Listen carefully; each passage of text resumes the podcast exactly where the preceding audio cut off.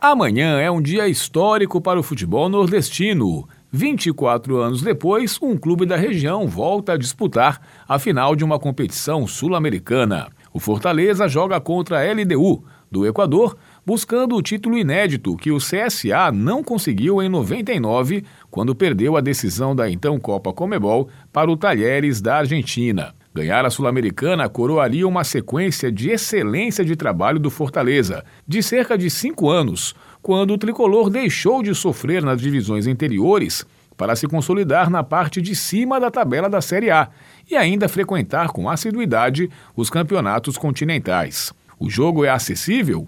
Sim, pois o Fortaleza tem um time bem estruturado, ciente do que faz em campo, com jogadores experientes e tarimbados o suficiente para encarar qualquer rival. O jogo único favorece os brasileiros, que evitam subir a altitude de Quito para encarar os equatorianos em seu ambiente mais hostil. Mas é preciso cuidado, pois a LDU tem tradição no continente e também um time maduro e copeiro. Para o Fortaleza é preciso não sucumbir à pressão, evitar cometer erros e ser paciente. É um jogo que não se ganha no início, mas desatenções podem fazê-lo perder logo de cara.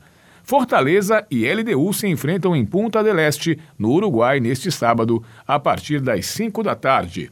Paulo Pellegrini, para o Jornal Rádio Universidade.